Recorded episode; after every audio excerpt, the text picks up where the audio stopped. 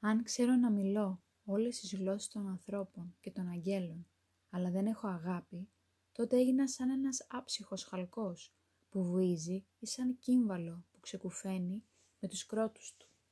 Και αν έχω το χάρισμα να προφητεύω και γνωρίζω όλα τα μυστήρια και όλη τη γνώση, και αν έχω όλη την πίστη ώστε να μετακινώ με τη δύναμή της ακόμη και τα βουνά, αλλά δεν έχω αγάπη, τότε δεν είμαι τίποτα απολύτως.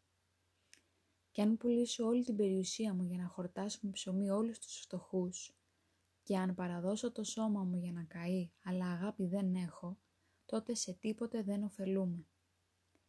Η αγάπη είναι μακρόθυμη, είναι ωφέλιμη.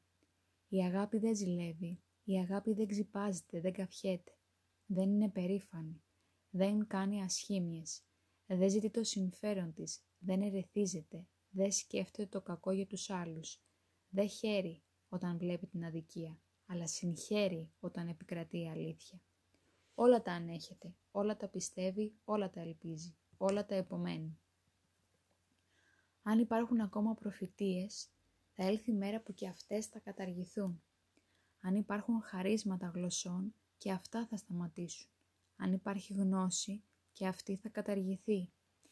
Γιατί τώρα έχουμε μερική και όχι τέλεια γνώση και προφητεία. Όταν όμως έλθει το τέλειο, τότε το μερικό θα καταργηθεί. Όταν ήμουν νήπιο, μιλούσα ως νήπιο. Σκεφτόμουν ως νήπιο, έκρινα ως νήπιο.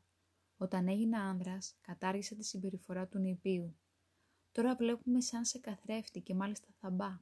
Τότε όμως θα βλέπουμε το ένα πρόσωπο, το άλλο πρόσωπο.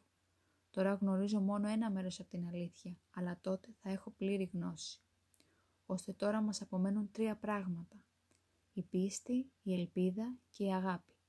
Πιο μεγάλη όμως από αυτά είναι η αγάπη.